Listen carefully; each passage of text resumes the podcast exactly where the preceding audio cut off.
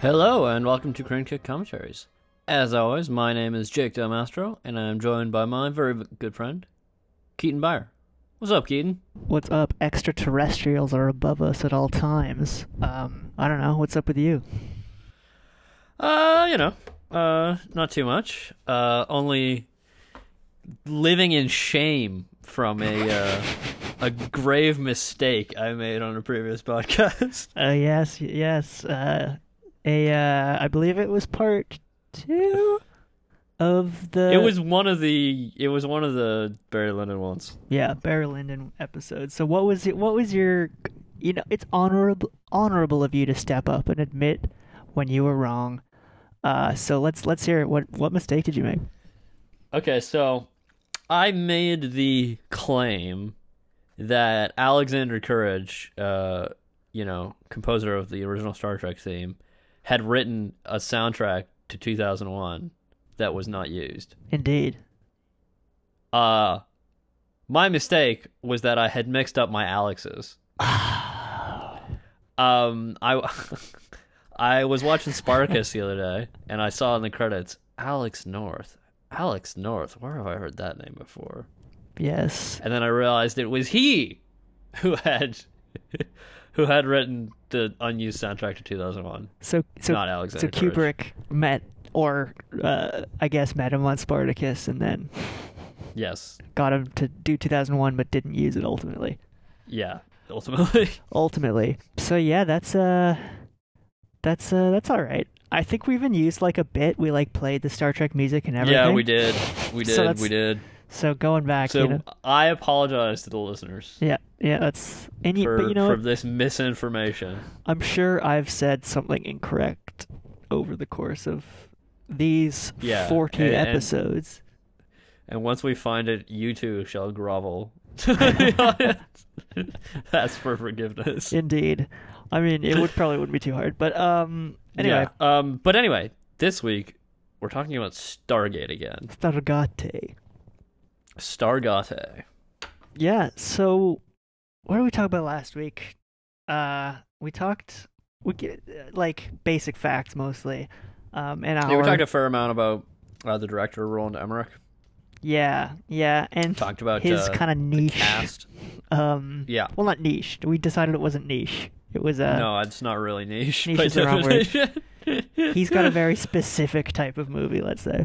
Yeah, exactly. Um, uh, yeah, we talked a little bit about production, and we talked about the cast. Sorry, pre-production, and then we talked about the cast, Production, yeah, and then we did Music. uh, some Star Trek and music. and music, yeah, the music, which was s- still the best part of the film by far.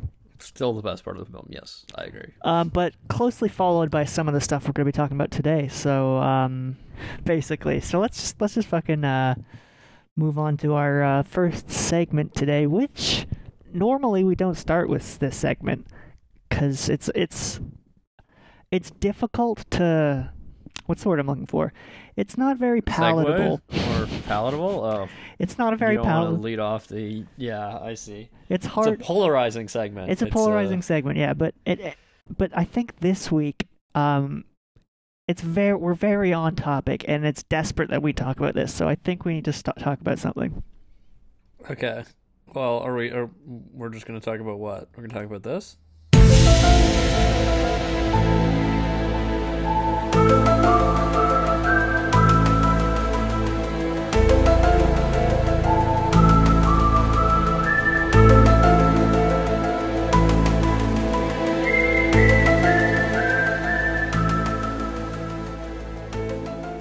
Okay. So I don't know. There are some strange things going on in this movie, and uh, you know, Yeah, I, I, I think I don't think it's hard for anybody to to sort of read between the lines here, or or even read on the lines, really. Yeah, Anybody who's familiar with this podcast can probably, you know, sense where we're going with this. But this is this is this is important. So why don't you introduce the segment? So this is the truth. Um, this is where we get to the bottom of you know the goings on, and you know sometimes Keaton makes up shit about aliens. Sometimes nothing is made up this week though. This is all this is all real stuff. these are true facts. You gonna, are you about to tell me that you know the pyramids were landing pads for alien spacecraft? I don't tell you that. The the evidence speaks for itself. Um, Not necessarily about that, you though. sound like a certain Doctor Jackson. What do you think we're going to talk about? What do you? What is your guess here? think you're going to talk about ancient aliens. Yes. I, I think you're going to think about the a- the ancient astronaut theory. Sorry, to use sure. Oh, I'm glad you. I'm glad you did that because I have a point. I was gonna be very clear about the, the to specify that you know what the layman's call ancient aliens is our topic, but It's the ancient astronaut theory. yeah, the scientific community has a different, uh, more sophisticated term. I don't think the scientific. I think the scientific community calls it pseudoscience. Sorry, yeah, they do. Sorry, the quote unquote scientific community have a, have a different name for it. So we're talking about the ancient astronaut theory. I mean, I'm sure you know quite a Um, bit. I'm sure you've seen the show Ancient I mean, I've Aliens. seen Stargate. No, it's seriously. We're gonna, we're gonna take a look at the genuine uh, theory. From what I understand, um, the theory purports that um, visitors from other worlds have visited Earth in the remote past, and uh, you know, played some role in cultural development. Shall we say? Yeah, exactly. So we're gonna spe- specifically here, because obviously Ancient Aliens covers a lot of different shit. But because of the film we're studying, we're gonna focus specifically on this how this theory pertains to ancient Egypt. right. because, as I said, there are dozens of books on the on the subject, uh, which we will get to. But the the Egyptian portion of this theory is probably, understandably, the largest and most flushed out portion. I think mostly because uh, you know the Egyptian culture has been around forever. Yeah, and they left those giant fucking, uh, you know, pyramids in Yeah. the middle of the desert. Yeah, yeah, it's true. They're not the only ones to build pyramids, but they're pretty stark in the fucking desert. And they're really old. Yeah, they're really fucking old.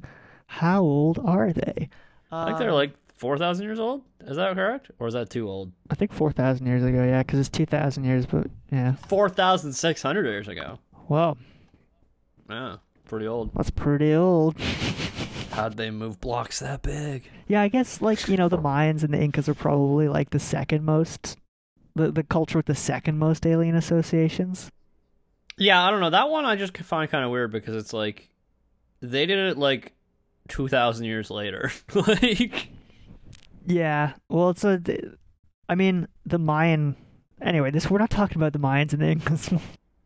no. Well, well, we're gonna we're talking about uh, uh, Egypt, but you know, so as you said, the loose concept of uh, ancient astronauts prior to its evolution into a full blown theory is kind of difficult to pin down, like where d- it came from. You know what I mean?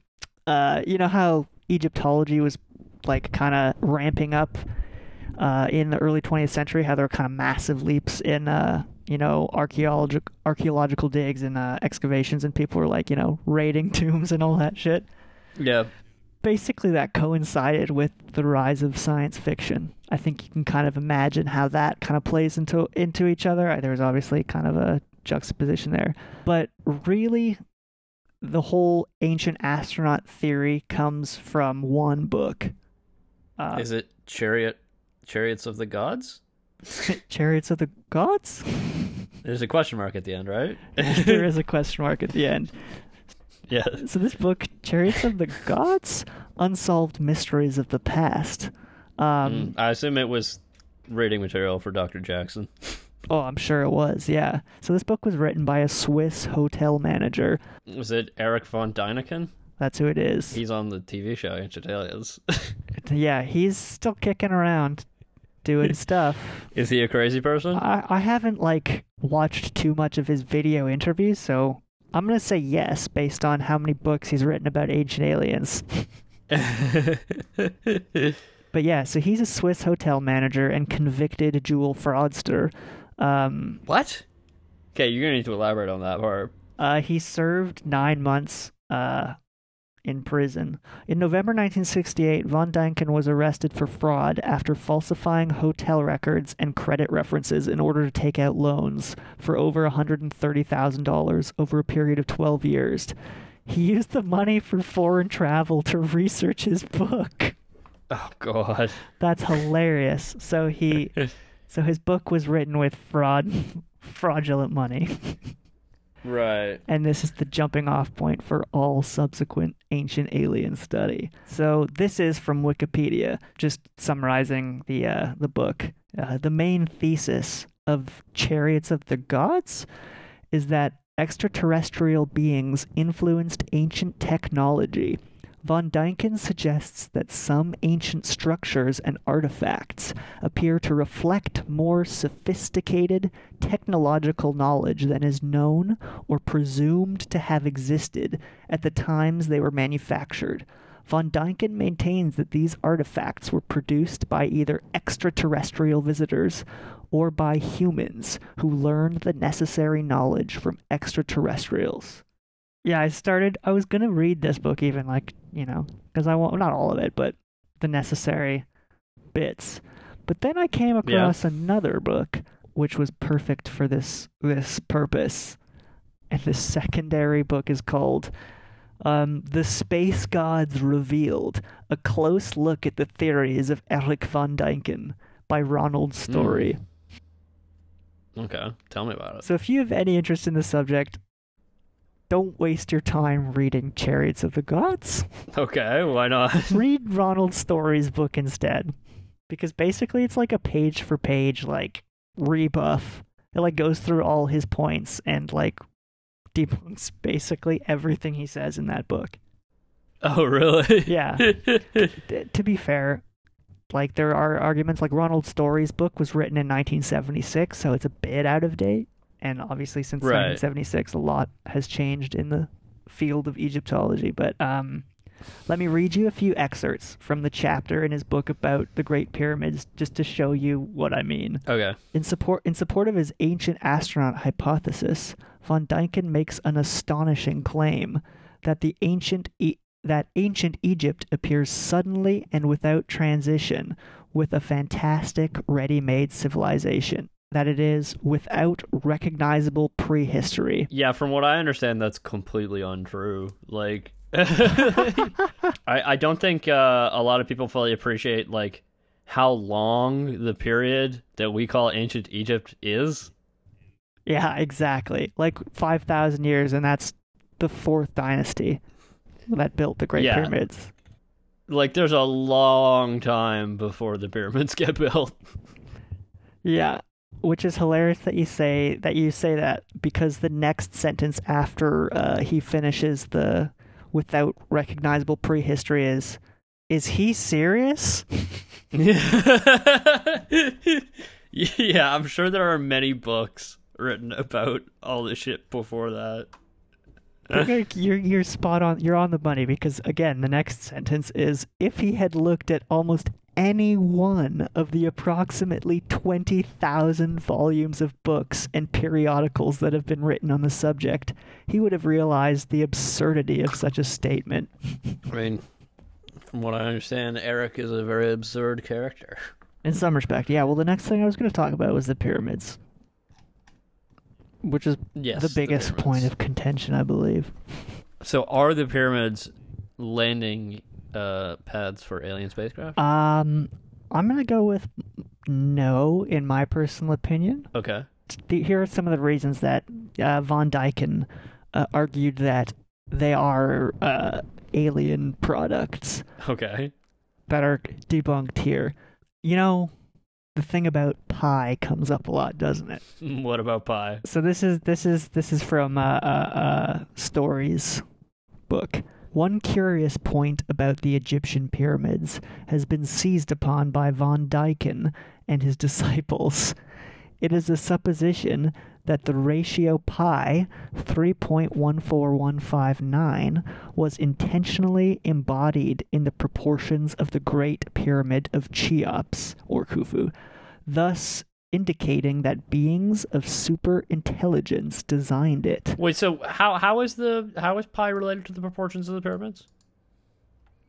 or how is it purported to be Uh, related? well, here it says 18th century investigators of the Great Pyramid, including Piazzi Smith, former astronomer royal for Scotland, made extensive measurements of its dimensions.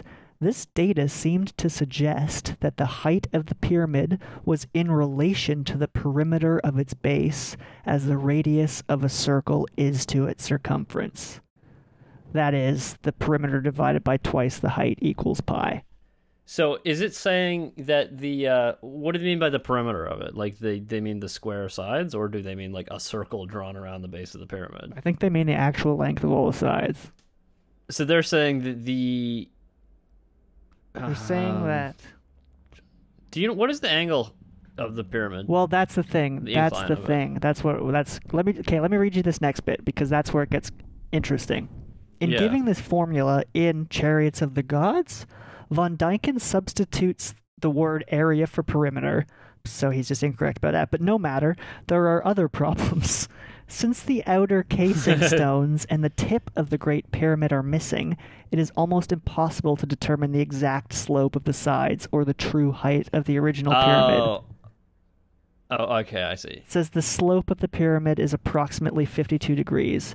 And if the margin of for Okay, error in 52 degrees. computing pi from the above formula is more than one minute of arc, I don't know what that means. Maybe you do. One minute of What arc. does that mean? Okay, so basically, uh, you know how a clock is divided into hours and minutes?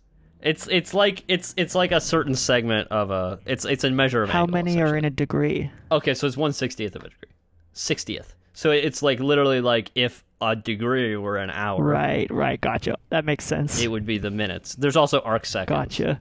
Mm, But yeah, the point is, if if the margin of error is if if it's one minute of arc off, um, the result will not be pi. So it's kind Right. of impossible to say. Also, pi is like you know, it's three point one four.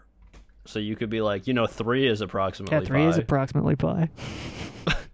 so it's like it's a stupid argument. I mean, there's more savage debunking. The book like goes on and on and on. It's like a whole book. But you know, why is this theory talked about so much? Do you think?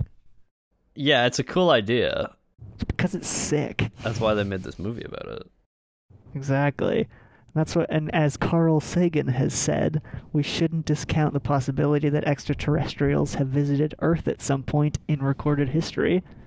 And I agree with him. Yeah, I mean, you shouldn't like immediately say no, it could not have happened, but you know, there's not a lot of evidence to support the fact that it did Mm. happen. You no, know. not really.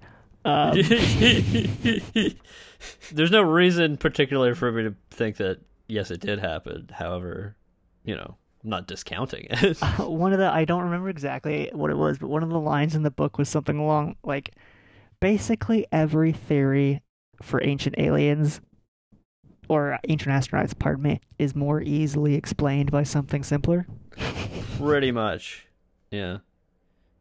So, moving on from sort of ancient aliens. ancient aliens uh, and all that. Jazz. Now let's get into something that is just as wacky, but this time definitely true.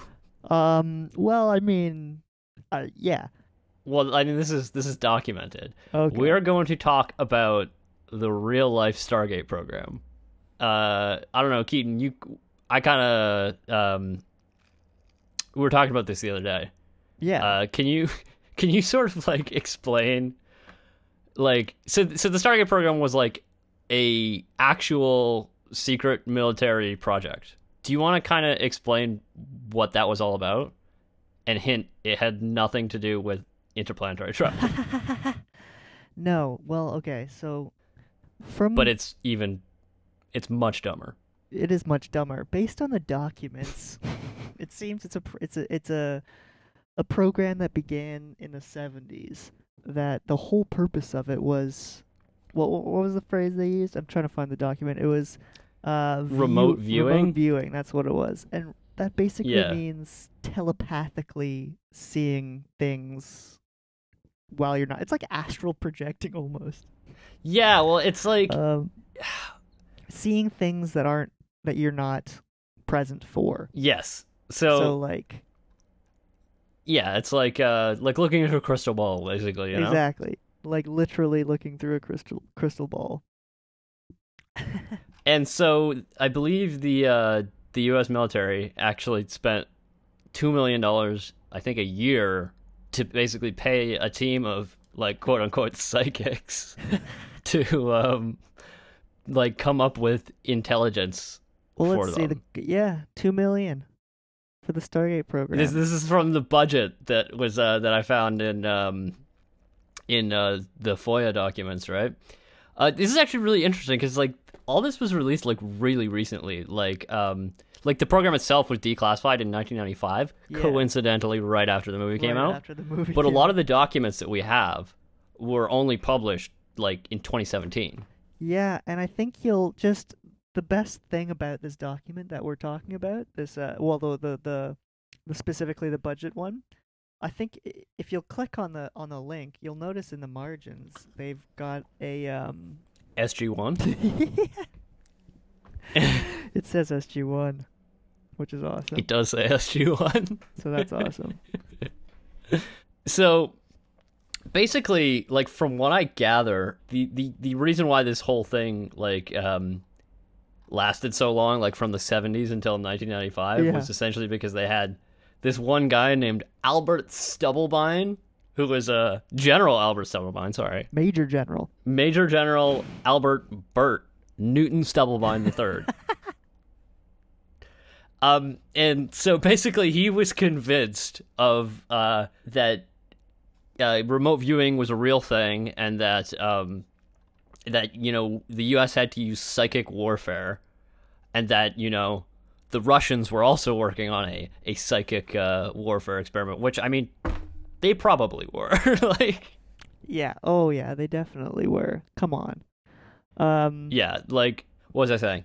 So I believe the word that that is often used is is parapsychology to refer to this whole field of study. Indeed, it is parapsychology, which is the study of alleged psychic phenomena. Yeah. So so this whole program was run through an intelligence agency that I didn't actually know existed until the other day. And that is the Defense Intelligence Agency. Sir? The Men in Black? What? The Defense Intelligence Agency, the DIA. Yeah, I've never. The DIA. Wow. You know, comes after CIA. Yeah, it's the next alphabetically. So uh, the Defense Intelligence Agency, uh, I do not have a lot of confidence in their, uh, you know, competence. no, they seem like one of those agencies that slipped under the radar. They've been around since 1961, so they're one of those weird Cold War ones that has managed to get weird funding for. However Yeah. long. So um, around 1994, 1995, it was decided that the Stargate project would be transferred to the CIA. and basically, when that happened, that kicks off why it ended up closing. Because basically, what what I gather what happened from reading all these documents is that basically the CIA like uh took control of this program and found it to be just like an absolute waste of money. Yeah, their annual they- they budget came to is the conclu- classified. Yeah, ex- well, the actual breakdown of the budget is classified, right? But we know the total was yeah, two yeah, million. yeah, yeah. Uh, right? well, of the Stargate program, I mean, the annual budget of the whole DIA is classified.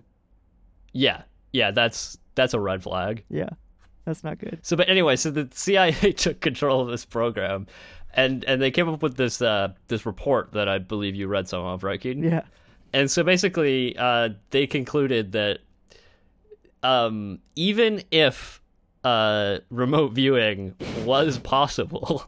yes, it is not valuable to produce uh, intelligence. It is not a viable way of producing intelligence. which is yeah, that's fantastic. My favorite thing about this whole thing is they s- they summer in the executive summary that they start it with is they start with the sentence: "Studies of paranormal phenomena have always been associated with controversy." Uh, it's. I just find it funny that, like, you know, the CIA, who is like, you know, we generally think of as, you know, um, They're pretty out there. they're pretty out there. They took control of this project and were just like, no, we're shutting it down. Yeah, this, is too too dumb. This is too out there. yeah. Like uh, this is quite a long, uh, quite a long document though. So anyone who's interested should should really look it up. Sorry, uh, what was what was the document you're reading right now? Again? Is that the uh, Oh, which specific document? The American Institute for Research document.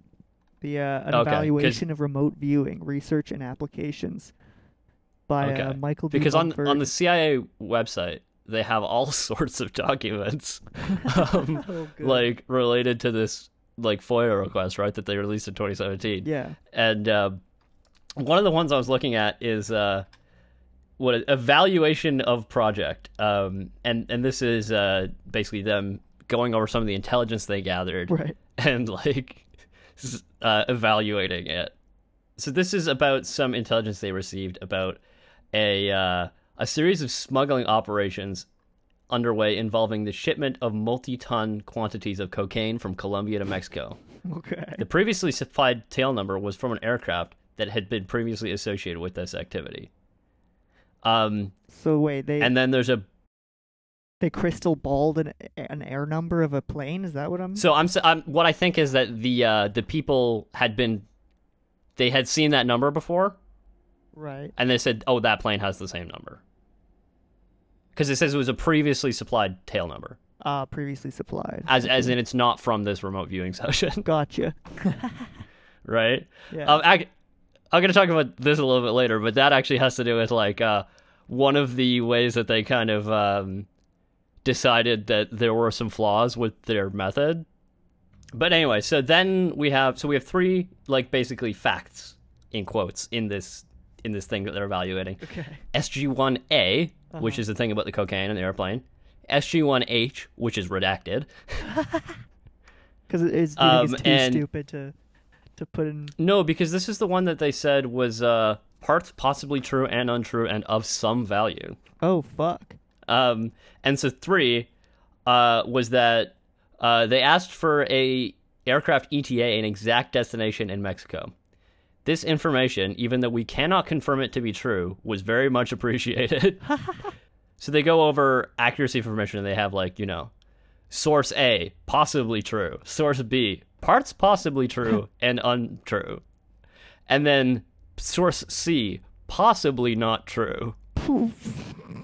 And so then Thanks they break for it down further to see like how valuable is this information. So obviously the information that's like you know the most Most uh, valuable. the most true, the possibly true one is of low value.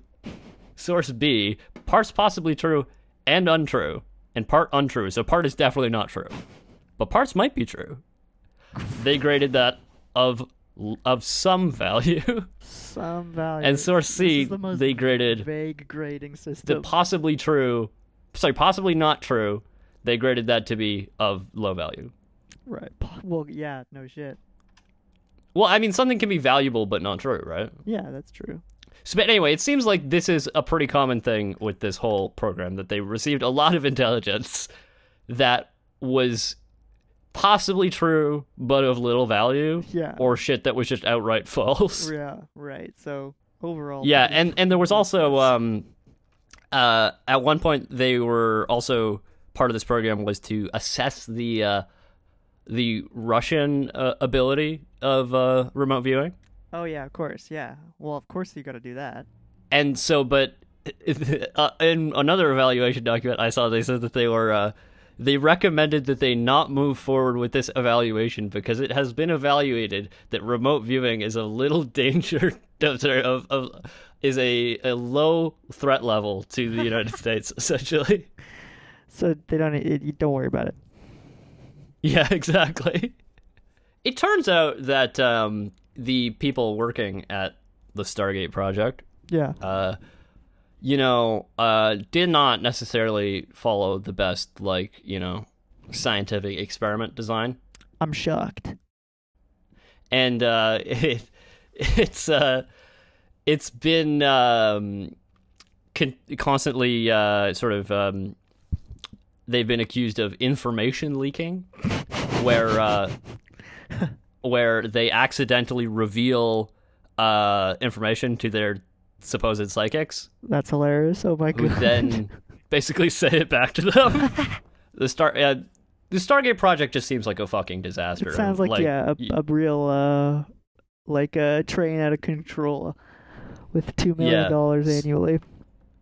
So, but let me tell you more about Albert Stubblebine, General Albert Stubblebine. Major General Albert Stubblebine the Third.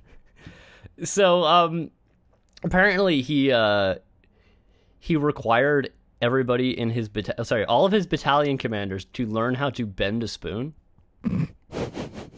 That's fucking sick, dude. Is that Yeah, ha- so? He had nobody in his under his command then. yeah, I don't know. um, and he apparently uh attempted to uh do psychic uh to perform some psychic tasks himself. Uh, this includes dude sounds awesome. allegedly walking through walls, Oh fuck yeah! levitation, and dispersing distant clouds with his mind. This dude was a fucking general. Yeah, and uh, in in in 1980, uh, uh, sorry, 1984, uh, the um, I guess the higher ups were uh, getting a little bit nervous about this guy, Yeah. so they forced him into early retirement. so this is this. So the Stargate program actually continued after, After he, he was retired. gone, right? But yeah, so he was also involved in a project. What what is often referred to as the uh, the first Earth Battalion. Fuck yes. What is that? He worked on a project from 1981 to 1984 to create a new breed of super soldier, which would have the ability to become invisible and walk through walls. It's a predator. Um, but yeah, so needless to say, uh, this was the last project he worked on. Yeah, the army? that makes sense. Yeah, I think they're like, uh, get him out of here. This is this guy's Yeah, I know. fucking crazy. Yeah. Uh, but yeah, that's uh, that's that's all I think we need to know about Albert Stubblebine. But um, yeah, this is just a wacky, wacky situation that I I can't believe is true. Yeah, and the fact that it's also called the Stargate Project. yeah. The fact that it's called the Stargate Project. Well, I mean, we've we may have like you know, because this is like a double opportunity truth situation, just because Yeah. I'm sure you noticed that this story was also developed into a into a movie. Oh yeah, the Men Who Stare at Goats. Yes, well, a book first Yeah, I and then know. a movie. But Okay, but like uh, I believe that in that it's it's it's covers more than just the Stargate Project. yeah, yeah, I think it's a a more The Stargate Project I think was specifically remote viewing. yeah, exactly But I believe that there's actually a character based on Albert Stolman. in the movie. Yeah. Oh, that's hilarious. But yeah, like um I don't know, that's all I think we have to say about the Stargate program. Like there's so many documents here. Yeah, we could about, we could like, pour through just the documents declassified for a ones. while. Yeah, I have not even scratched the surface on reading these. Yeah, but let's let's move on to talking about the movie. Yeah, yeah. Sorry, I think we should get to that. Yeah. um, but yeah, so now that that's thankfully out of the way, we can actually talk a bit more about Stargate because there's a lot of fucking fun stuff about this movie. Oh yeah, there's a lot here, and it's clear they spent a lot of money on this. Yeah, it really is. Um, so should we talk about the production a bit? Yeah, so where we, we kind of just ended with casting last time, right? Yeah. sure. We have all our cast, and we're uh, good to good to go and start shooting the movie. I guess. Well, I mean, you know, first they got to build some sets. Well, don't yeah, they? there's sets and designs. So the Stargate was like one of the first things they were working on, obviously. right. Naturally, it's in, it's the name of the movie. You know. Well, Stargate is the name of the movie, but yeah, yeah, it's very similar. But originally it's designed to be a pyramid. That's really weird. Like, is it a like? It's not There's really a pyramid gate. with the point facing downwards too. what? Yeah, so it's like you couldn't it would be even harder to step through. I just don't understand how that works. Like, well, I mean, eh, yeah, obviously they replaced it with a fucking ring, so Clearly that didn't makes work, sense. Now, I mean basically the second they like figured out that they wanted to have like a a- um like symbol keys, you know, like a series of symbols unlock it. They they were like, "Oh, we just need to fucking do a Yeah. circle so there can be like an inner rotation." it's it's not it's it's not a combination. It's a destination. Oh, yeah, my mistake. Sorry. Come on, you know. I feel like you haven't studied the the works of Dr. Jackson here. I I honestly have. so I know when we first when we first wrote down uh, the outline for this episode, um, I noticed in the production section you wrote two things. You wrote big ass dome, and then you wrote Arizona. And that's 100% true. yep, yep. That's that's that's basically the two places where they shot it. So let's start with the big ass dome. Okay, so uh, from what I read, essentially they because this, the the sets they wanted to use and build had to be really really big. They couldn't shoot it in a normal Yeah. studio. So they found this uh, this dome in uh, in L.A. that was actually designed to hold the largest aircraft ever built. The spruce goose. Yeah, so um, they did a lot of their sets for like the uh, the military base and shit in the uh, inside interior here of the dome. So I was wondering why the dome was empty, and why they were able to shoot in it, Right. and that's because they moved the Spruce Goose. So so the spruce goose only flew one time, right? That's as far as I know. I I mean I don't know. I didn't really look into it because it was kind of a sidetrack. It's kind of going to sidetrack us. But anyway, my thoughts was like, it's very interesting, uh, which is why I'm gonna dedicate five Yeah, seconds yeah. to this. Yeah, and yeah, then yeah. move We're going to talk on. about it a little bit. It's cool. Uh, which it's just like so. This is the largest aircraft ever built, although technically that's not true anymore. It's the largest But it was for a wooden really long aircraft time. ever built still. Cuz I believe it was Okay, built in that's- 1947. It was. Um, and so now it is on display at the uh, National Air and Space Museum in Washington, D.C. That's uh Yeah, it was in L.A., and now it's over 2,500 miles away in Washington, D.C. on the other coast. how did How they did get they move it? I have no they idea. must have like taken it I didn't, apart I'm, and like trucked I it don't bit know. by bit. I mean, they cert. I don't think they flew it. I would feel very weird about flying that 50 year no, old it, did, it only. plane. It, I think it only had one flight, and that was one mile in Yeah. 1947. Yeah, exactly. Anyway, that's Anyway. the Spruce Goose. What, what what's really relevant here is the empty hangar that it left behind. Yeah, the big dome. And Stargate was a- was the second film to use this empty hangar for a film set. The first film was the Last Action Hero. oh, with yeah, with Arnold. Arnold, because apparently there was like they they were forced to move inside at last minute due to some like horrible weather. for the Hmm. last yeah, action. for hero. Last Action Hero. Um, it was Yes. huge. Like to put it into perspective, it was uh, uh, um five times bigger than the largest stage at Warner Bros. Studios, Yeah, so definitely like you know they could build some pretty big Exactly. sets in here. and and that's super important for like a lot of reasons. Yeah. So so specifically, which sets were in the dome? Basically, every interior in the film, besides Oh, the okay. speech that James Spader gives at, because that was filmed at like a hotel. I assume that's at a hotel or something. Yeah, exactly. But literally every other interior was inside the dome. Wow. Yeah, because I'm trying to think like the uh, the big Stargate room and everything. Yeah, like, the, the uh, the military base. like that that's big, but it's not it's not that big. Y- y- yeah, but like if you have that, and then you have the interior for the the throne room, Yeah. and you have the uh, Yeah. I mean, I guess you you can't you can't just like build the set and then destroy it and then build another one. You kind of have to have them all built in parallel, otherwise it'd take you forever. yeah, and like the way they were describing it, it's like you can just you can just like it's so much easier because when you're done shooting, as opposed to like loading all your actors and all your whatever you need, and like driving to another set for you know You just walk into the next room. you just like turn all your shit around to the set that's like behind you. Yeah, wow. Yeah, that's cool. Must Actually, have saved a lot of time and money. that must have been really difficult to light. but yeah, so they only paid they they paid five hundred thousand, just over five hundred thousand dollars for this dome, which is pretty fucking cheap to rent, to rent the the dome. Um, because the next Yeah. film to shoot there was the uh, Val Kilmer Batman, dome. Oh yeah. and they paid a lot more. I couldn't get an exact number, but the producer said that they paid significantly more than Stargate did. I don't know. Presumably, I I don't know. I my guess is that like you know they weren't really using the dome for anything, and then they didn't kind of realize that like this could be a viable like option yeah, for it's them like a perfect to, studio.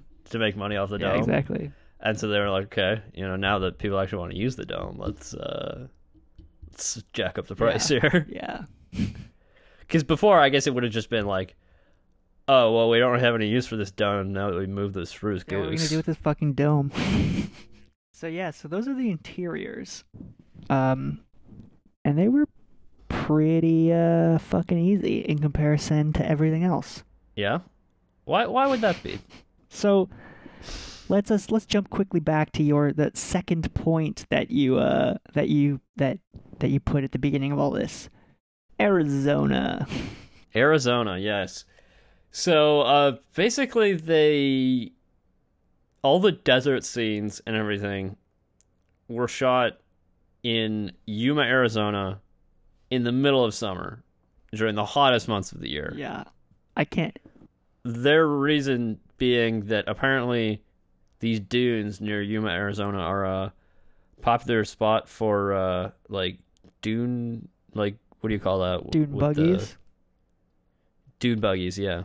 And so uh, they needed to get a. Uh, uh, they needed to find a time where there was no tourists So around. the dead of summer is the only time to do it because you'd have to be crazy to Yeah. be out on the dunes. yeah, so um, it's pretty hot. Yeah, what did Kurt Kurt Russell said, it got up to, and you know, take what he says with a grain of salt because it's Kurt Russell talking about it years later. Um, but he said it got up to 130, 140 Fahrenheit, um, which in real metrics is approximately 54 to 60 degrees Celsius. Yeah, well, I mean, y- you understand Celsius is also an arbitrary. Yeah, right. whatever. it's our arbitrary scale. Anyway. so 130 to 40 Fahrenheit, which is about 54 to 60 Celsius. Yeah, that's fucking hot. Yeah, that's incredibly hot. Um, that. Let me just check something. Are you googling hottest recorded temperature in Yuma, Arizona? No, I'm re- checking. Okay, so that's that's obviously false. he What did said. you say? Or what is what did you look up? He said. I, I, um, I looked up hottest temperature on Earth, Oh, it's Death Valley, right? It's like s- s- 57 degrees. fifty six point seven Celsius, one hundred thirty four Fahrenheit. yeah. So, I, it's fair to say that he's like uh, exaggerating a little bit, but I would not be surprised if it was like you know, in and around forty to fifty Yeah, yeah. Celsius. That's, I would I would buy that. Uh, let's see hottest recorded yeah, which is incredibly fucking hot. temperature in Yuma, Arizona. Hottest temperature in Phoenix. Uh Okay. Um was 122 degrees. 122 degrees Fahrenheit. Uh, man. Fahrenheit. This is a US. Yeah, yeah. Well, I thing, mean, we're talking about right? U.S. cities, so Yeah, uh the hottest recorded temperature in Yuma, Arizona, is 124 degrees Fahrenheit. Uh, Jesus fucking 20 Christ. So 20th I mean, of July, 1995. hot. So wait, 140 what? 130 what, 124. sorry? 124. and that was okay. a year after Yeah. this film was made Okay. that that was recorded. Um, So yeah, Kurt Russell's exaggerating, but not, not by that much. Yeah, that's the point. I mean, Kurt Russell doesn't exaggerate. We know that. Um, yeah, he definitely. tells him like he, he calls him like he sees him, even if Yeah. those sees him are Yeah, yeah, yeah. triangular lights floating over Phoenix, Oh, God. 1997. Um, what were we talking about? Yeah, speaking of Arizona, Kurt Russell, Oh, aliens, Jesus pyramids. Christ, man! Like this movie's, it's all coming together. It's all fucking coming together, man. Wait, what year 1997. did he see the? 1990. Okay, so Yeah, after that's, this, I think that's when the Phoenix lights were. I'm not gonna look it up, but it was 1997 because it happened to also be the same year as the movie. oh yeah, Men in Black, baby. that's why you Yeah. brought it up. Yeah. Um, Anyway, yeah. So the crew apparently had to drink like up to five gallons of water every day. Yeah, and one of the guys who was being interviewed said that they would drink that much water and not pee once because they were just sweating it all out, which is like a Oh, gross fact, but still. Point is, it Yeah. was hot. I hope they had air conditioned Oh trailers. God, I hope so. Well, that's the thing is like, um I totally I I forgot to put this in the outline, but like they um that like all their equipment was getting like stuck in the sand. Like you couldn't like drive over the fucking dunes very well. So you had to like they had to drag equipment, you know, by hand. And Ugh. one of the other things they were saying is obviously footprints were such a huge issue because it needed to be totally Yeah. pristine. Like that sound like did you did you see that bit? I saw the little bit, yeah. So, um, because every time you do a take, right, and you're saying like two guys walk across the desert Yeah. or whatever, right? They're gonna leave footprints behind as and they that walk, stands right? out very clearly. so, so what do you do if you fuck up the take and you need to do it again? You gotta get rid of those Yeah. footprints, right? Otherwise, there's just gonna be Yeah. footprints everywhere. So apparently they tried like all sorts of things. They tried like blasting it with like air and shit like that, and all sorts of different things. But what they ended up having to do was just basically get a bunch of guys there with brooms to just sweep all the footprints. yeah, out like way. there's this great like making of documentary that we're basically just quoting all of this from. But like it's got if if you're interested you should watch it. It's got footage of them doing it. and there's just like 20 Yeah. guys like on the dunes just like s- going backwards, sweeping over the fucking it's like it's like that scene in Spaceballs when they're swimming in the desert.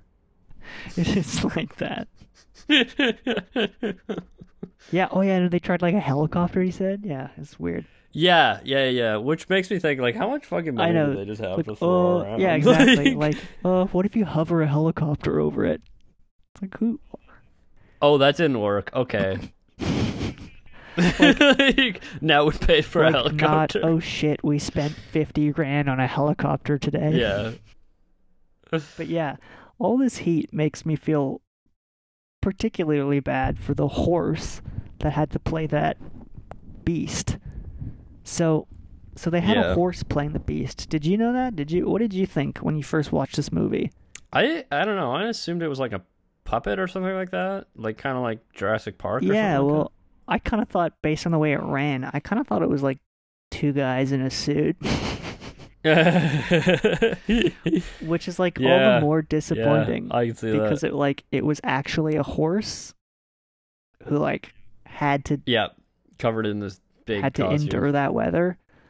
Um, so poor while wearing a big exactly, suit. and they said apparently they said the horse like sweat so much that the costume got like really heavy and difficult to handle. It's just like oh my god, this poor fucking horse, and it like wasn't for anything Yeah. because it didn't even look that good. You know, like it like it did look I don't know. I thought it looked I thought it okay. looked- it looked good for what it was. Like, you, but I thought it was just two guys in a suit. Is my point? You know, Right, like yeah, they could yeah, have yeah. achieved this. I mean, I guess it would have looked a lot worse with two guys in a suit, but yeah. Well, it wasn't just a horse though, was it? no, it was not. Yeah. So you know the the scene where uh, I've forgotten his name already, where James Spader gets dragged through the dune. where Daniel Jackson? Spader gets dragged through the dunes. So obviously they weren't going to drag James Spader through the dunes behind a horse. no, So what did they do instead? or behind anything for that matter. No. they built a tiny James Spader, uh, like a uh, like a doll. Yeah. and um, It's like what? It's like- they got him It was like a pulled. foot and a half. Yeah, like a small dummy. Yeah, like a about like you know sixty percent Yeah. scale or whatever, right? And instead of using a a horse, they used a dog. Like and I just think that that's that was somewhat like pretty impressive to me because I didn't realize we were looking at something that was exactly. smaller. yeah, you know yeah, what I yeah. mean? That I loved that. like what's really cool is that like I would have thought the dome the dome the dunes would have looked like different right Exactly. at that scale. But that no. was such a cool revelation. I guess they just found smaller looking dunes so that in relation it would look about the same. Yeah, no, totally. And and we'll talk about the miniature work a little bit more later on, but it's uh Yeah, but it was really Yeah. impressive. really fucking impressive. I do feel bad for the dog as well, um, because it had to wear the costume. I feel slightly less bad for the dog because it, a dog tearing through the dunes kind of seems like a good time for a dog. That's again, I think I think it was pretty cruel to both of these animals to have them. Like that's my final take on it. I think it was they shouldn't have had either. Right. Um, and maybe I'm wrong. Maybe they had like maybe they did have like a, an air conditioned trailer, like two feet away, that like you know the animals were only exposed to the heat Right. for twenty minutes at a time. But I don't know. Like I'm I'm pretty sure there's some pretty rigorous like uh requirements for like having animals on set. yeah, well, I mean, Like ever since you know a couple of certain bad incidents in the early history yeah, of film. yeah. a couple. What was the, there was like a, a movie where they just like like drove like sixteen horses off a cliff for like one shot or something. W- was it the original Ben Hur? Oh yeah, well that too. Was that was it that? Yeah, not the not the No, one with no. Charlton Heston, the Yeah. silent one.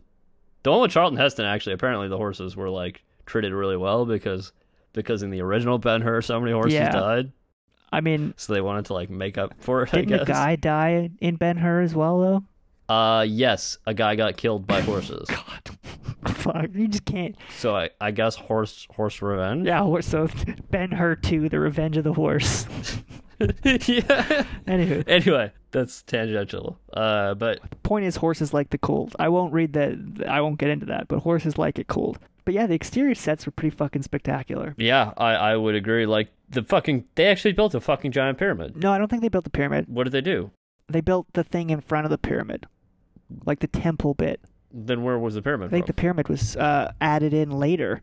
But based on the images I saw, it looked Get like they an answer on it that. looked like they they only built the um Oh, okay. the uh the front bit, Okay. but still that's 90 Yeah. feet tall. I guess that's all they had to interact with, right? But yeah, that's still impressive. But like building it was a nightmare. Yeah. So so they were having issues with the heat uh, specifically for building. Yeah, like the steel beams would get so hot like during the, you know, middle of the day that you couldn't actually touch them to build it.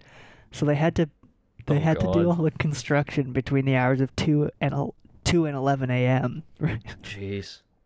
Like, given all the things I'm hearing about the heat, like I'm kind of surprised. Like, the film in their cameras didn't like melt or something like that. like yeah, you must be right. There must have been like a refrigerated fucking like trailer. Clearly the Yeah. money was not much of an issue here. no, definitely not. Yeah, but that temple wasn't the fucking only thing they built though, because they built the fucking lost city as well. They did. Not the whole thing though. Yeah, this was really impressive to me. Yeah. No, t- totally. So the Lost City is considerably smaller than it actually looks. Like they only built about six buildings. Yeah. And then like the wide shot is actually a really good miniature. Yeah, the miniatures, as we said earlier in this film, are so good. They're very convincing. Like I had no idea how many miniatures were in this until I looked into this uh, production Exactly. stuff. Yeah, exactly. Because you don't even realize that they're miniature. yeah, right? exactly. You got like the city, the dog. The dog. Yeah, exactly. but yeah, the, so like the only, the city that they built, like what they actually the actual set itself was basically just like the gate, you know, the two buildings that the gate was between. Yeah, and then exactly. like the s- the street going backwards. They had like six buildings or something. Yeah. Yeah, and then the rest was just interiors. Yeah, exactly. But apparently the miniature was so good that after the movie came out, um, they kept getting calls from from production people wanting to know where the city was so that they could shoot in it. That's hilarious. yeah, it's pretty good. Uh, yeah, did they build a miniature in the middle of the? They filmed Dunes. it on location. I don't know if they built it there, but they brought Yeah. it there and filmed it in the dunes. That's cool. So they also Yeah. found like smaller dunes, so that it would look to scale, right? I Yeah, guess. exactly. Like this just continues to be a theme that they had like uh, lots of heat issues. Yeah, like basically every issue you can think of that has to do with heat and large groups of people. yeah. Um, essentially, they had issues when they were filming the um, the battle at the end. Yeah. uh, because they had so many extras, which were all wearing like these heavy costumes. Yeah, exactly.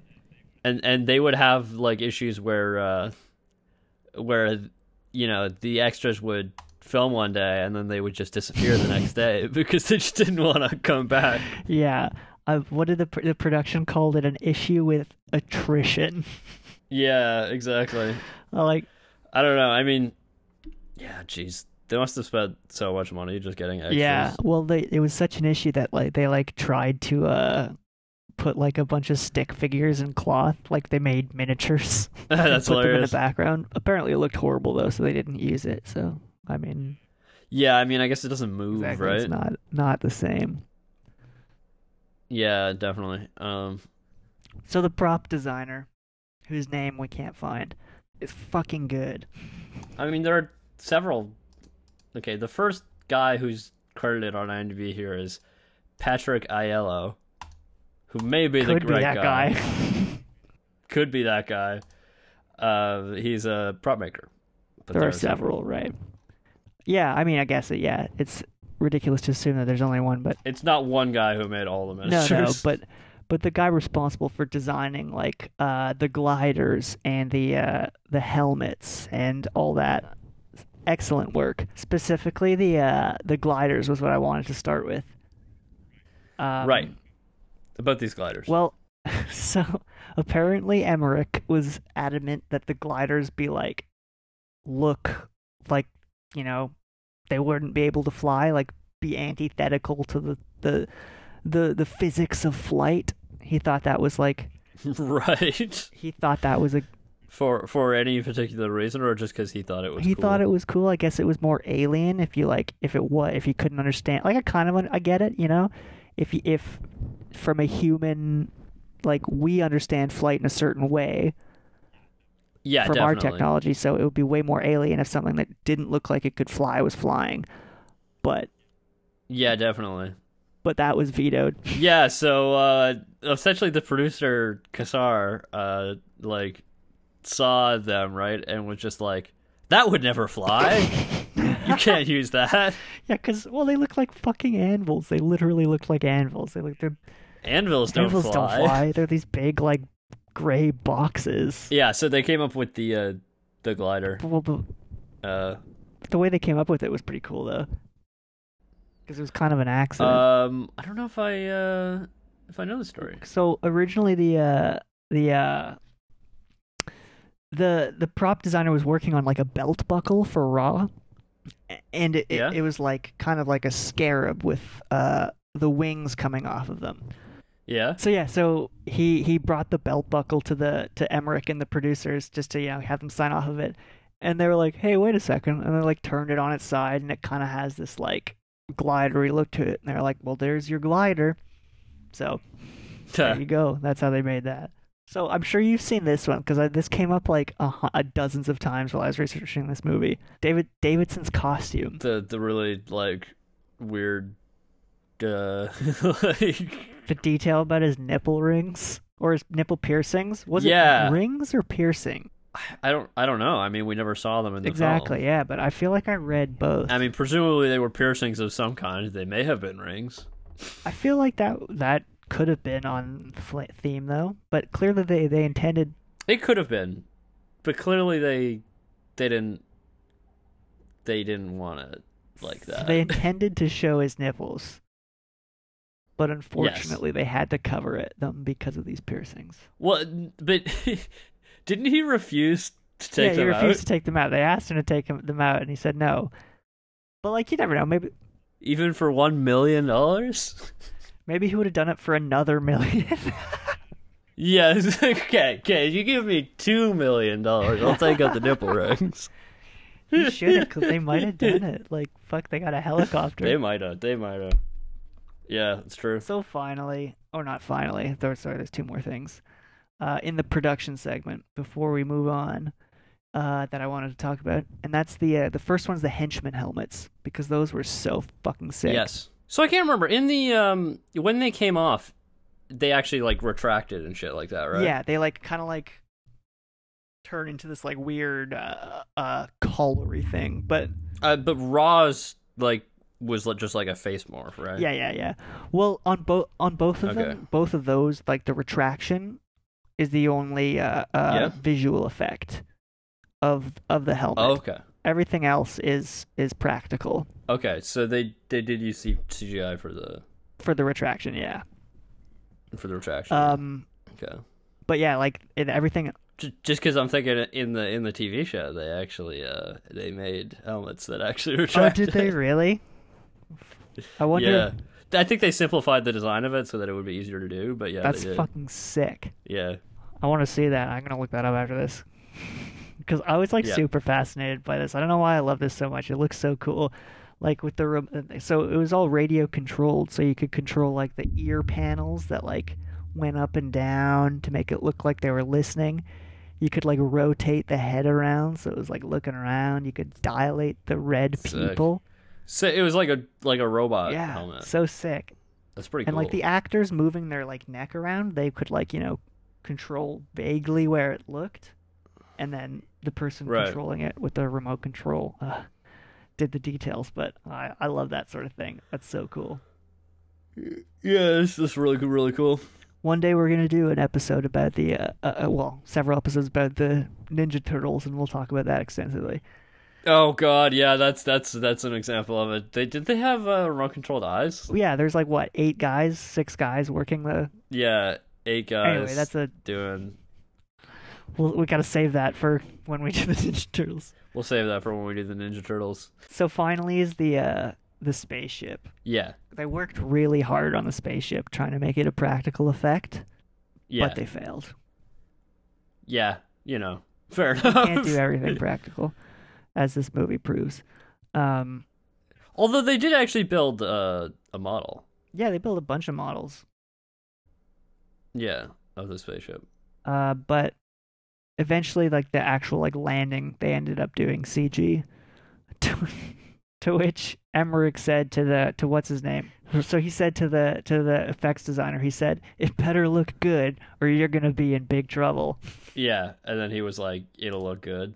And it, It- did look good. It looked actually, it looked sick. yeah, that's another thing. It's like I didn't even realize because the interior was also a miniature, wasn't it, Of the uh, of which of the spaceship when they were opening up the p- hatches. Oh, and shit yeah, like yeah, yeah, that. yeah. That was done on a miniature. Exactly. Yeah, that's another thing I didn't realize was a miniature because they cut back to the the full size one, and you didn't even notice the difference. Exactly. right? Yeah. Such well-made miniatures. Yeah, it's like there's a lot of stuff in this film about like CGI and miniatures, and then the full size set like seamlessly going back and forth between the two, and it, it all looks really good. Like that's where this movie succeeds. Like where the where this I th- and I think that's kind of like uh Emmerich's kind of sweet spot.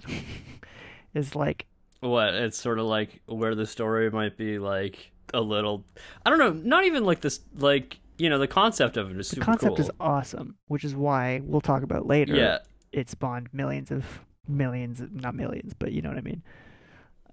it, A it's fun. franchise. a lot of a fun franchise. Um, but it's like, yeah, the concept is really cool, and like the execution of you know the visual aspect is also really cool. But you know the The details and there the might script. be like some stupidity to the actual script. yeah, right? exactly. maybe we're blaming the wrong person. What do you mean? Who Maybe it's Dean Devlin's fault. I, they co-wrote it though, didn't they? No, yeah, I guess so. they were a team. but yeah, he he, we're, we bring up Emmerich more than the other than Devlin because Emmerich was the director, but they share the blame for this script. They do. They definitely do. nah, man. Send send my regards to King Tut, asshole. It's the best line in the That is movie. a sick line. But yeah, so there you go. That's kind of the the production, but you know we have a lot more in that vein to talk about, but it, it's under the uh, umbrella of a different segment, I believe.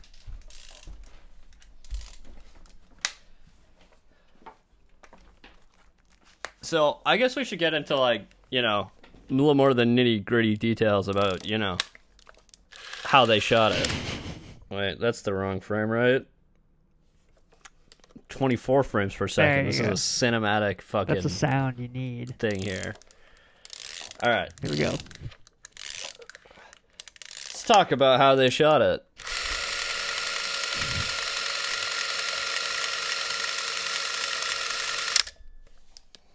Alright, it was not shot on something like this. Pray tell, what was it shot on? Film, I imagine. It, well, yes, given the date. Uh, the date, so it was it was shot on 35 millimeter film, specifically in CinemaScope. CinemaScope. which is uh, anamorphic uh, 35 millimeter 2.35 to 1 ratio Ah, yes. Do we we discussed anamorphic on a previous? yes episode. so i'm basically the only thing that uh, i want to specify is that why it's specifically cinemascope okay. and and it it's it's not just anamorphic is that cinemascope is the specific process for 35 millimeter that uses a two times anamorphic optics What? Say that again. it's it's basically most anamorphic movies are cinemascope but cinemascope is a specific process that uses a two times anamorphic lens and w- how does that different from regular? Is, is, is no, th- it is it is the normal system for anamorphic oh okay, okay. Uh, but um, so, for example, you mentioned also when we were talking about Kubrick that he did Spartacus anamorphic, yes, but that was not CinemaScope. I see. What was that? That was Technorama or Super Technorama. or something Cinemascope, like that. Super. T- these all sound like fake things. These sound like made up things. Well, uh, they're what can I say, man? They're not. They had to come up with uh, names. Uh, You'd think all for it. these creatives would have been able to come up with better names. But yeah, you know, it's uh, this is the standard process for like you know a sci-fi epic that you would expect. Right. You know. And why? Why is that? Well, just you know, you get a very wide frame, wide field of view. You know, you can put all sorts of big things on screen. right. You got know? big things. You don't need like to. vistas. Don't need to show and, a like, lot of you little know- details. yeah, I guess. um, it, yeah, you know, you you can have like you know giant armies and shit and fit them all in one frame. Gotcha. Gotcha. Specifically, this was shot with Panavision cameras, Ooh. as many uh, many films of the time were, especially of this budget. The director of photography was Carl Walter Lindenlaub. Lindenlaub? L- Lindelof. Lindenlaub. Yeah, German guy. Uh, worked on a lot of uh, movies with Roland Emmerich, Uh, as they do. including some of the ones in that he did in Europe. Oh yes. And he did what? He did Independence Day as well. Yes. I saw The Princess and I assumed it was going to be The Princess Bride, but it was actually The Princess Diaries, which is a different film. yeah, very different movie. Different vibe. yeah. Still good. Yep. First assistant camera. Wait, what? Who was it? I The first assistant camera was Gary Scott. Gary Scott. feel like that name's come up before. No, probably has not. uh, uh, he has worked on a couple different movies, mostly as first assistant camera. Yeah, but I also I also want to point out that you know he's not the only first AC on this movie. Despite being the first AC, it would imply that there's only one of you, or you're you know There's, it's it's a singular thing. Wouldn't there be a second no, AC? but you see, there is a second AC, but they do a completely different job. Okay. They're the the clapper. Okay. I also want to talk about the uh, the other first AC for the model unit. Oh shit. That's a d- totally different job. So Michael J. Walker had had his own work cut out for him here yeah, that's a whole different can of worms. because that's a huge port part of this movie, right? Yeah, they had a whole other unit for the miniatures. Oh, and uh, oh, they had a couple. Also, Terry Mose. Do you think people just quit because it was so hot?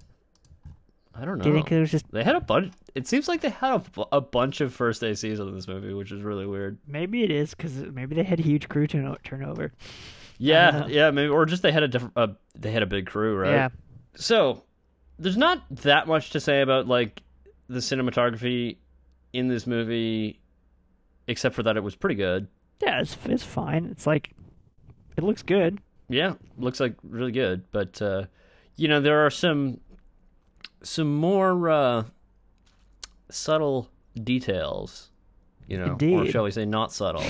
that you know That's well, that's totally they different. were they were shot, you know, in a interesting manner. Oh yes. So so what uh what, would- what would you say stood out to you? Uh, I think to me the best effect and the most like kind of like enchanting visual effect in the movie was the Stargate itself. Yeah, I mean, you know, it's the title of the movie. Had they got up they got to make it good, you yeah, know? and I mean the music in that scene is really good too, but Oh, yeah. the way they made the gate like open and close, it looks s- it looks spectacular. Wi- with the wave, right? Yeah, like the way it like Yeah, so the the Stargate effect was actually rather complicated and is a composite of several different shots put together, Right.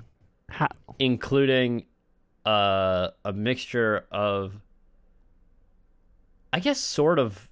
I mean, I wouldn't exactly say miniatures, but um, some uh, practical effects and some CGI. Right. It's all Together. mixed together. Yeah. it's all mixed together. So basically, the big wave that comes out at the beginning when the Stargate opens, right? Yeah. That big splash of water, that is them filming like the side of a, uh, I guess like an aquarium. is I guess the best way to put this. Yeah. And they blast the surface with an air cannon. Yeah. Exactly. So they're actually filming from where under the water is, right? Right. So it's like a cross section of like you're seeing like uh, the inside of a uh, an aquarium. Essentially, yeah. And then they they hit the uh, the surface of the water with an air cannon, and that makes the big wave. Uh, and interestingly enough, on the on the very first test of this, uh, all the water came out of the tank, and um, it landed on the director of photography. Well, yeah, I guess yeah they they set the, they set the pressure too high yeah, for yeah, the, yeah, air, the exactly. air pump, so it just blew all the water out of the aquarium. Yeah. They also have the uh, the sort of swirling water kind of looking thing at the other end, Yeah, exactly. Yeah. which they called the strudel. Yeah, I don't know why, but Well, apparently, uh, Roland Emmerich was really uh, a had a penchant for uh, pastries, did he now? and and I, I think he said make it look like this strudel. So they called it a strudel. That's great. Yeah, Kind of looks like a strudel, that part was done with like actual water, right? but then you also had the sort of the waves that had to uh, that they actually had to walk through, right? Right. Yeah, yeah, yeah. Because I have to step into the S- so so there's part of that that was done with water which is where james spader's face actually goes into the uh the cl- into the, the stargate close up of his face. Yeah. the close-up of his face and you see it from the other side so that's actually him dunking his face into some water and then sort of waiting until all the bubbles clear and then he pulls his face out of the water and then they play that in reverse Right, so right, that it's yeah, him yeah. putting his face into the water Classic. so that's all the parts that were done with water Okay, so how did they do like the rest of the guys like walking into the gate? so that's that's where the cgi comes in Right. Yeah. the way they did it is essentially they just filmed them walking into an empty gate So exactly how you'd imagine, I guess. and then they painted over it but one of the problems with that is that uh, is that figuring out exactly where they would make contact with the wave is actually fairly complicated and you have to match perspective and everything Right. so this is where the lasers come in Oh no. What? So I'd seen lasers mentioned several times in sort of the literature, like surrounding how they did this effect. okay. And I didn't really understand it until I saw a picture of it. Okay. And you can actually see this sort of in that documentary that you're talking about. Uh, so essentially, they they put a grid of lasers along the plane of the Stargate, Grid of lasers along the plane. Okay. Yeah. such that when, for example, you're putting your hand through, you would see like a green line go across your skin, or several green dots Gotcha. go across your skin at the exact point at which you would be meeting the, the way the the water were it actually there, right. so that That's really smart. they can take that and they know exactly at which point they're intersecting it so that they can paint over right there because otherwise it would have been really hard to actually match the perspective yeah, that's and see, see exactly where they're intersecting with the plane and also because the wave reacts to them touching it they could see exactly when they touch it when they make contact so that they can set off the effect, That right? is really fucking smart. and so um, you can see them in the documentary. They say, "Don't look directly at the I laser." saw that. Yeah, don't look directly into it. yeah, I don't know. Maybe that had uh, happened Yeah, to somebody before. That's a good way to get some vision issues. Yeah, so so they actually um uh for all this sort of Stargate sequence, they used uh, a piece of software called uh Wavefront Composer. Is that exactly what it sounds like? No, Wavefront is actually just the name of the company that made it. Oh, hilarious. Uh interestingly actually, the very next year it would be renamed Alias Wavefront Composer because it was purchased by uh, Silicon Graphics, who merged it with Alias. hilarious. Alias, which we have brought up many a time. Yeah, we've brought brought up Alias before, but um, anyway, that was uh, the program that they used to paint over all the different layers and have them match up, and it's also what how they did the face morphing Yes, the with the with the the mask. exactly. So that's uh, that's sort of a an overview of how they shot it. I think Yeah, I think that that covers the Covers the, most the of the things. interesting things that that I saw. Yeah. And now that we've sort of gone over like how they, they put the movie together, I think this this film warrants talking sort of a little bit about what happened after the movie came out. Yeah, I think this movie that's the bigger story. Yeah, exactly. Because it's like, you know, I think we kind of talked about this, or we kind of alluded to an issue we were having, where Yes. uh, every time we go on IMDb and search Stargate, this movie doesn't come up. This movie is not the first thing that comes up when you search Stargate. Right. But so first of all, when they put out the movie, how did uh, h- how did it go over? Like, how did uh, did a lot of people like it? No. No. But did a lot of people go see it? Yes. So an Emmerich classic. yeah, so um it was uh you know, pretty successful. Um Yes, we didn't mention the uh we didn't mention it in the initial thing, but we did say that the budget was $55 million. yes, but we didn't mention how much it made, which we are now going to Yeah, it- reveal. What do you want to guess? I bet it made so 55 million. I bet it made 125 million. Uh north of there. North of there. Okay, Yeah. let's see. It made 250 million. Okay, that's too much. 196 million, basically 200 million. Two, ah, wow, that's So pretty damn successful, you know? wow, holy shit. That's a lot more than I would have expected. Yeah, you know, pretty damn successful. However, it was not well liked by the critics. I can't imagine why. I bet all of the the reviews were like, "It's a lot of fun, but it's a bad movie." uh, here's what what Roger Ebert had to say. He said, "The movie Ed Wood about the the worst director of all time was made to prepare us for Stargate." No. and he gave the film one out of four stars, even less than he gave Universal Soldier. No. Roger. Wow. Apparently, Stargate, yeah, Rubbed in the wrong way, huh? yeah, he, he was not a fan.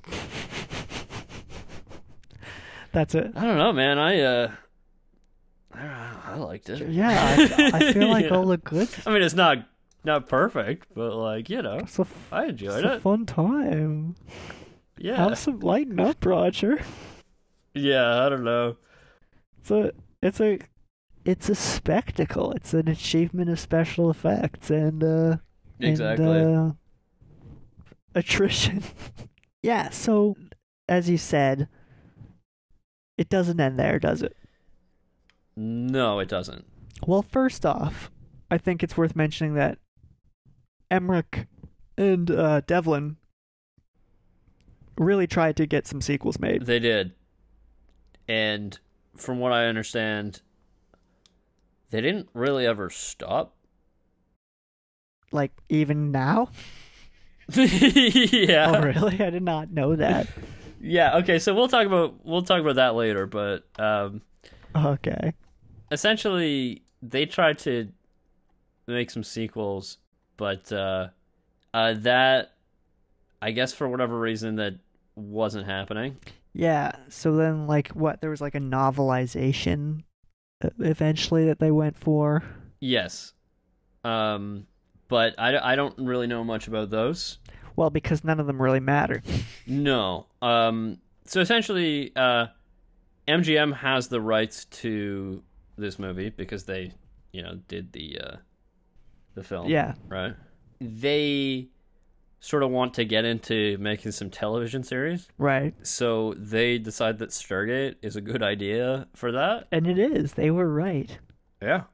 And so then they make Stargate SG One. It's a definitely a better TV show than it is a film franchise. Yeah, no, I mean, I definitely think like that was the way to go because like then we ended up with Stargate SG One, which is fantastic in my opinion. I love Stargate SG One. Yeah. I I meant to Um, watch an episode, and it didn't but even I stop haven't. there. You know? Okay, you can watch you can watch it afterwards.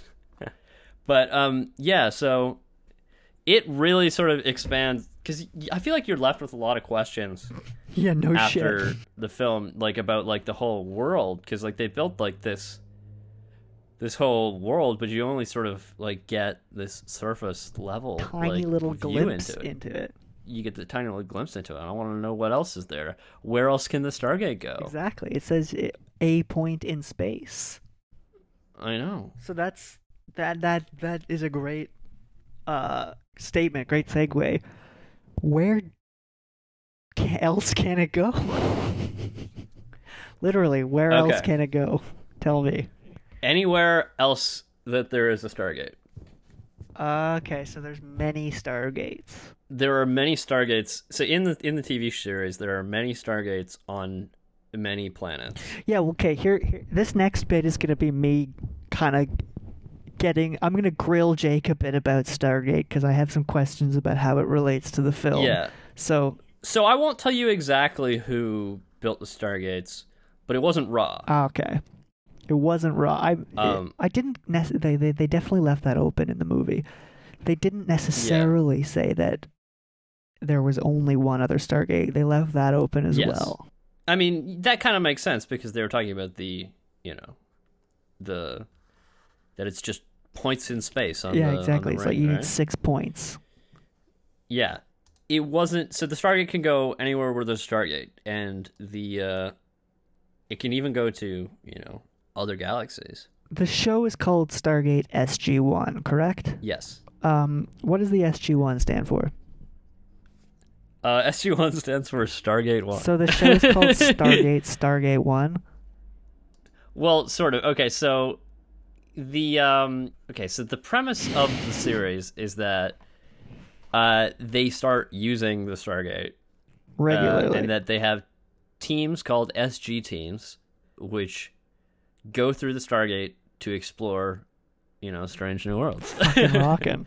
Seek out new life and new civilization, yeah, right? sick. That's awesome. What a great concept for a TV show. Yeah, I know. But um and so the the the, s- the team that the show is about is is SG1. Gotcha. which uh and on SG1 is Daniel Jackson, Colonel O'Neill, Okay. who is Kurt Russell. Yeah, in the yeah, yeah. film, Colonel O'Neill, Uh, Samantha Carter, who is a new character, not in the film. not in the film, and Teal'c, Teal'c, who is a who is a Jaffa. a Jaffa. Okay, what's a Jaffa? Okay, so first uh we should talk about Ra. Okay, What is Ra? Do they ever really explain it? not really. I mean, he's an, an ancient alien. he's an alien that's He's an ancient alien, but they, there's this whole thing about like, you know, having like a host and taking right. He's over kind of like a human bodies, right? parasite, right? Yeah, and he like can, can Yeah. occupy different creatures, and he chose yes humans. so in in the show they elaborate on that like quite a bit and so basically we find out that ra was a gua'uld Gwawuld. who who is like a uh, they're like a little snake Gross. and uh, they can like crawl in and like enter your body through the back of your neck Disgusting. Um, but and then they start controlling you didn't we see Ra like vaporize? um kind of like there's a little bit of retconning i think between the show and the movie right. but like in the in the show the guawuld are like serpents Gotcha. that like enter your body through the back of your neck So that kind of leads me. and they are the they posed as ancient egyptian gods I mean, the whole ancient aliens is like super condescending to humanity, like ancient humanity. What? Uh, Yeah, I mean, kind of. but but anyway, back to what is a Jaffa. So, um, actually, technically, I don't think there were any Jaffa in the movie. Wow, this is the because- first time. But hearing anyway, of the it. Oh, Jaffa are the servants of the Gwawuld, okay. and they are they are like humans, except they have like a pouch in their stomach. Ugh. Oh, for Which the is, uh, Gwawuld? It's it's it, yeah. So th- they carry a larval Gwawuld inside their stomach. That's disgusting. I hate. Yeah. Ugh. and uh, it gives them like uh, you know g- great strength, Ugh. but it, it, it requires them to be dependent upon the gold. So does Tilk have a Gwawuld in his stomach? He does, That's awful. but anyway, Teal'c betrays the Gwa'uld because they're bad guys. Good for him. But yeah, so there's a bunch of Gwa'uld, and we meet other, uh, other false gods like Apophis. Are they all like so? How where does Ra stand on the scale of like the show? Is he like? Do they encounter things way more intense than him? I mean, yes and no. So Ra was supposed to be like the most powerful Gwa'uld, and um, after he died, there was sort of like a power struggle yeah, vacuum. with, with be, between with the Gwa'uld, right? Yeah, So there's sort of all these like these warring, uh, warring Gwa'uld factions run by different Gwa'uld gotcha. who all take on the persona of like an old Earth deity. Are they all Egyptian? No. Oh, so you have like Norse ones and stuff. Is Thor in there? He is, but he's not a Gwa'uld. Oh God, what is he?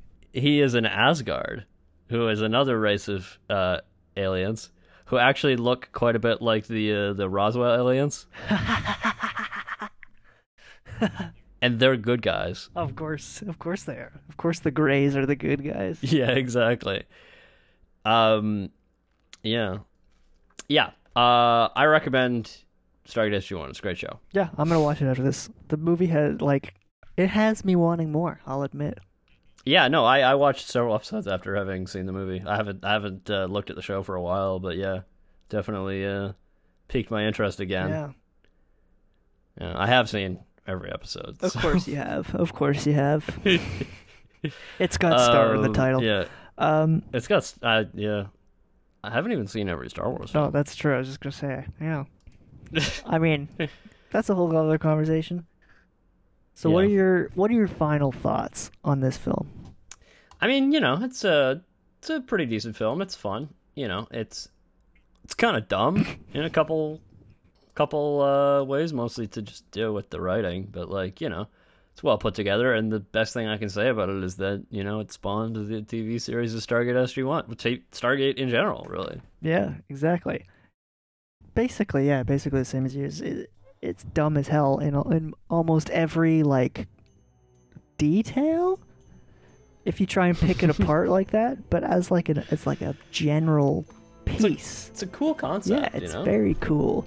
It's like it, it you just it's makes you look up, man. It makes you think. Well, not think deeply, but like makes you think about ancient aliens. yeah, exactly, No, it just kind of makes you think like, oh, like what else is going on here? you know? exactly, There- And I'm glad that they turned it into the show. exactly. Because the show is perfect. It's just like there's so it's it, ge- it's such an uh, an open concept. There's like you can go basically anywhere with it. Yeah. And uh, it's just such a shame that Roland Emmerich hates him so much. Yeah, well, you know, he'll come around. He'll come. Well, I don't think he ever. Well, will. we'll get him on the show, and you can try and convince him. Yeah, I don't think so. all right. He's invited on. Uh, I think that's uh, that's all we got for this week, isn't it? That'll that'll sum us up for this week. That's everything we got on this Alright. this movie. We're gonna be back next week as we always are. uh,